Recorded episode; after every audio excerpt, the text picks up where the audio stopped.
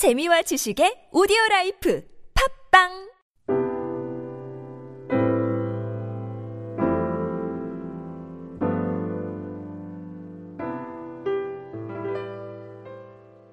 에, 이스라엘의 왕정사는 모두 여- 성경에는 여섯 권에 기록되어 있습니다. 그래서 사무엘 상하, 열왕기 상하, 또 역대 상하 이거는 이스라엘의 에, 왕정사라고 할 수가 있습니다. 뭐 이조 실록과 갈 뭐 비슷한 거죠.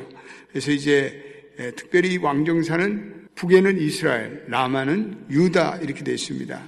근데 이 성경에 이제 우리가 읽어가면 이 두 왕국이 지그재그로 편집이 돼 있어요. 그러니까 어떤 때는 뭐 이스- 북이스라엘 얘기하다가 어떤 때는 또 남유다를 얘기하고 그러니까 이거 뭐 쉽지가 않아요. 예. 그래서 오늘도 보면은 이 북왕국 요아스의 이름이 나오고 또 남왕국 요아스의 이름이 나오는 거 그러니까 여러분들이 읽어가면서 좀 나이 드신 분들은 이거 뭐 정신이 없을 거예요. 그러니까 이 역사서는 그냥 역사의 교훈만 여러분들이 이해하시면 돼요. 이름들을 다 이해하려면 이거는 뭐 쉬운 작업이 아닙니다. 그래서 아, 그저 역사에 나오는 이런 하나님의 교훈을 내가 생각하고 또 그 역사의 교훈을 오늘날 우리의 시점에서 어떻게 생각할 것인가 이런 것들을 생각해서 여러분들에게 역사서를 편한 마음으로 읽어하고 아 이게 인물들이 너무 많고 헷갈린다 뭐 이름들도 비슷하고 거기 신경 쓰지 마세요. 예, 다 우리는 이제 머리들이 다 이렇게 굳어져 가기 때문에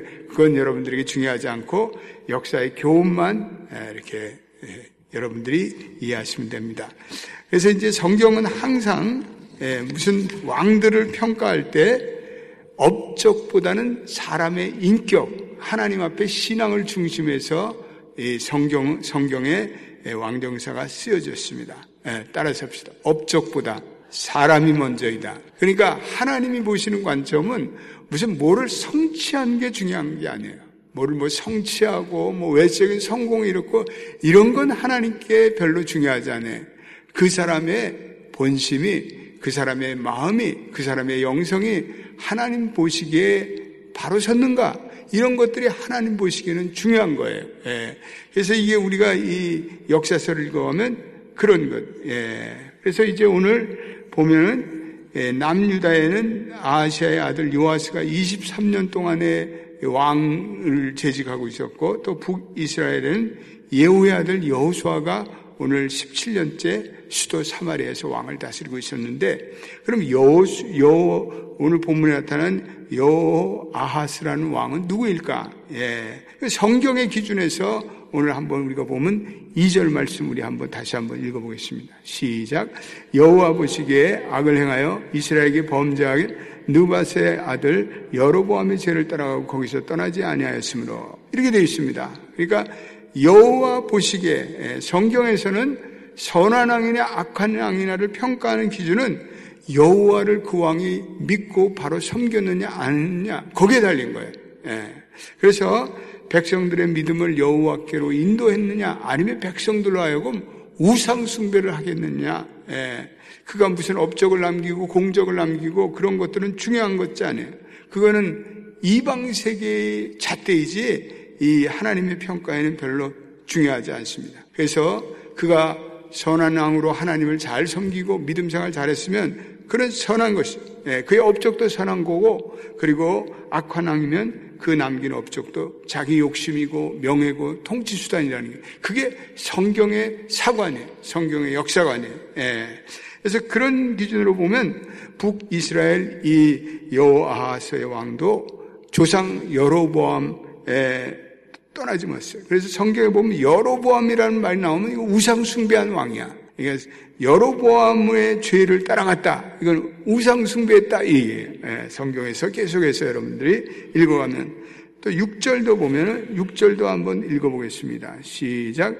그들이 이스라엘에게 범죄한 여로보암의 집에서 죄에서 떠나지 아니하고 그 안에서 따라 행하며 또 사마리아에서 아사라 목성을 그냥 두었더라. 이렇게 되어 있습니다. 거기에 보니까 여로보암의 죄에서 떠나지 않았더라. 그러니까 북이스라엘 이 여호와스는 우상을 섬겼고 그래서 하나님 앞에 보시기에 악했고 그리고 그 백성들도 우상을 섬기게 방치해 두었다 이렇게 예, 말하고 있습니다. 또 여호수아 여호아하스의 아들도 마찬가지. 아들도 보니까 11절 말씀 보십시오. 11절에 시작 여호와 보시기에 악을 행하여 이스라엘에게 범죄한 느바세 아들 여로보암의 모든 죄에서 떠나지 않고 그 가운데 행하였다. 똑같잖아요. 여호와 보시기에 악을 행했고 이스라엘에게 범죄한 느바세 아들 여로보암의 모든 죄를 따라갔다. 우상 숭배했다. 그죠. 우상 숭배했다. 그래서 하나님께서 보시는 것이 이 역사의 평가 기준이 평가 기준. 그래서 여호와 보시기에 악을 행했다. 그것은 대부분 보면 모든 북이스라엘 왕들은 대체적으로 우상 숭배를 많이 했습니다. 근데 남한국의 유다 왕들은 보면 때때로 선한 왕들이 나타났어요. 예. 여러분 그것을 좀 이렇게 보면 됩니다.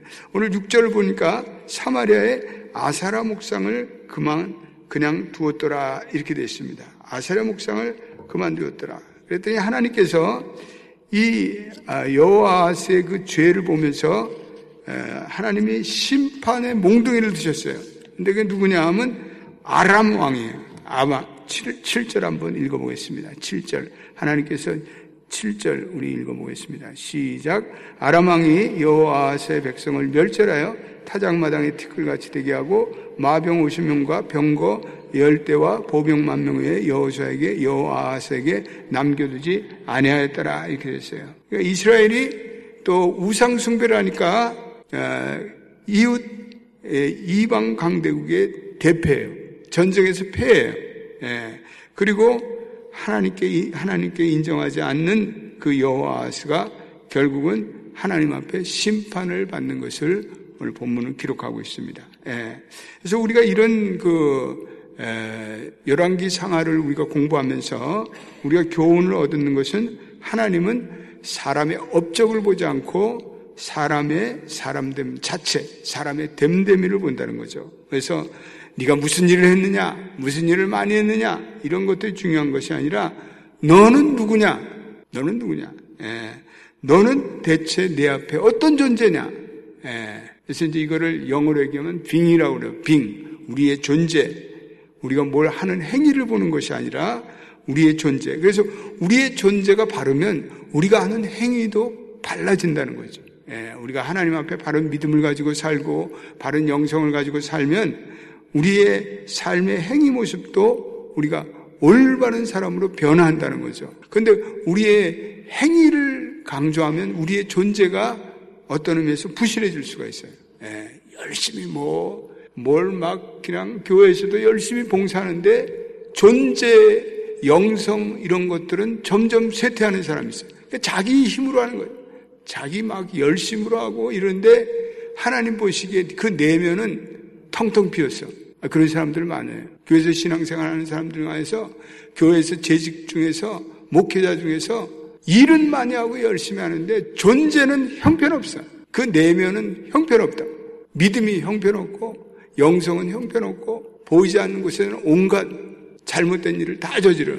이런 하나님은 이런 사람들을 원치 않는 하나님은 먼저 우리가 하나님 앞에 선 우리의 존재, 인격. 예. 그래서 우리는 하나님 앞에 업적으로 설 생각을 말고 우리는 하나님의 자비와 긍휼이 함께하는 인격으로 서야 되겠다. 이것이 오늘 우리에게 주시는 결론입니다. 예. 근데 이제 오늘 본문에 보면 여호아하스라는 이 왕이 그 아버지가 예후합니까? 예후. 예후가 쿠데타를 일으켜서 신하가 이제 왕권을 잡은 거예요. 예. 그런데 이 예후 때 아버지 때 바알 종교를 철저히 회파했습니다. 그래서 여러분들이 기억나시지만 바알의 제사장들을 다 죽였고 또 이제 바알의 산당을 다 회파했는데 오늘 보니까 아세라 목상을 그냥 두었더라. 이 6절 말씀에 이 말씀 굉장히 중요한 말씀이에요. 거기다가 사마리에서 아세라 목상을 그만 그냥 두었더라. 이렇게 여기다가 여기다 줄 거 놓으세요. 이 바알 신은 완전히 회파하면서 보니까 이 금송아지는 없애지 않고 아세라 목상은 그냥 두는 것을 볼 수가 있습니다. 예, 그래서 이 바알 신을 섬기는 사람들은 사실은 예, 아합집과 열람 관계가 맺은 사람입니다. 그래서 북이스라엘은 이 아합이라는 왕이 엄청난 왕이에요. 엄청난 영향력을 미치는 왕인데 이 아합은 바알신의 철저한 추종자예요. 예. 그러니까 정치적으로는 예우와는 대적 세력이죠. 그러니까 그냥 두었다가는 후환이 생길 수 있는 사람이기 때문에 모든 아합의 흔적인 이 바알신의 추종자들은 완전히 예후가 진멸을 시켰어요.